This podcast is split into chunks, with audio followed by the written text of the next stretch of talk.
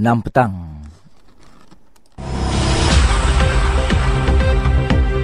Antara paparan berita hari ini, SMK Bukit Sawa marang Johan pertandingan sketsa rukun negara dan Comtep bawa 10 guru Korea ke Terengganu.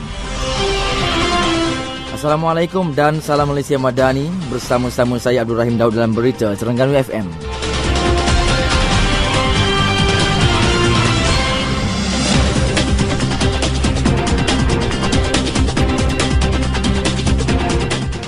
Berita sebenarnya.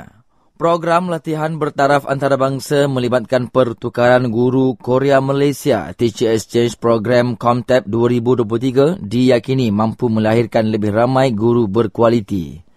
Timbalan Ketua Pengarah Pendidikan Syafruddin Ali Hussein berkata, program dianjurkan dengan kerjasama Kementerian Pendidikan Republik Korea itu melibatkan 10 guru yang akan ditempatkan di empat sekolah rendah dan satu sekolah menengah di Terengganu bermula pada 1 September akan berakhir pada 18 November.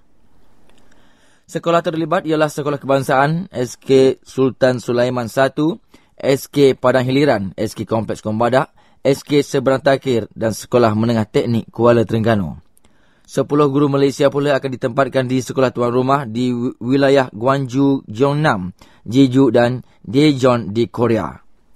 Comtech merupakan program tahunan yang bermula pada 2014 dan setakat ini 83 orang guru Malaysia dan 80 orang guru Korea telah mendapat faedah secara langsung sepanjang siri pengajaran sehingga 2022. Empat matlamat utama Comtech adalah mempelajari sistem pendidikan, mendalami kefahaman kebudayaan, membangunkan kompetensi komunikasi antara budaya dalam pengajaran dan memperkukuh jaringan dan jalinan dalam bidang pendidikan antara Malaysia dan Korea.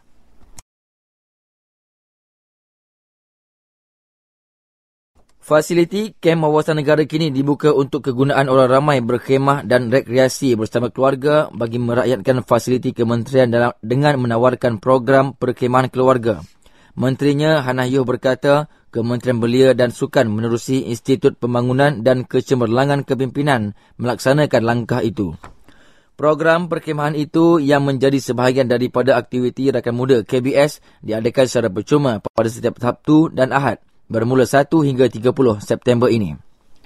Bagaimanapun, pada bulan berikutnya mereka akan dikenakan bayaran minimum yang sesuai atau pada kadar mampu mungkin sekitar 10 atau 20 ringgit bagi setiap keluarga sebagai salah satu inisiatif rahmah KBS dalam menjayakan program ini. Mula selanjut, Hana berkata, kem wawasan negara yang mempunyai beberapa kemudahan seperti surau, tandas awam dan kawasan riadah sesuai dimanfaatkan dengan aktiviti berfaedah untuk kepentingan masyarakat terutama dalam memupuk amalan dan budaya nilai murni di Terengganu melibatkan kem wawasan negara di Besut.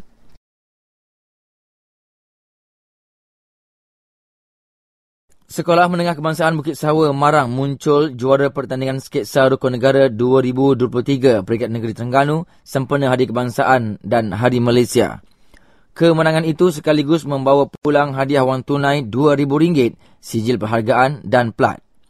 Menurut pengarah penerangan Terengganu, Said Yaman, sketsa yang dibawa lima pelajar SMK Bukit Sawu ini mengetengahkan tajuk rukun negara memacu perpaduan negara.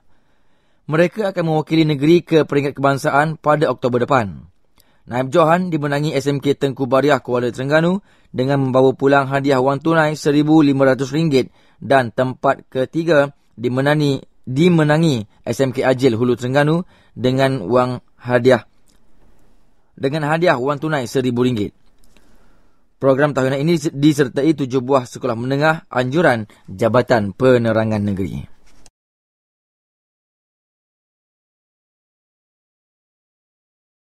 Sekian berita disediakan Siti Jamilah Hanim Jamil. Assalamualaikum dan salam Malaysia Madani.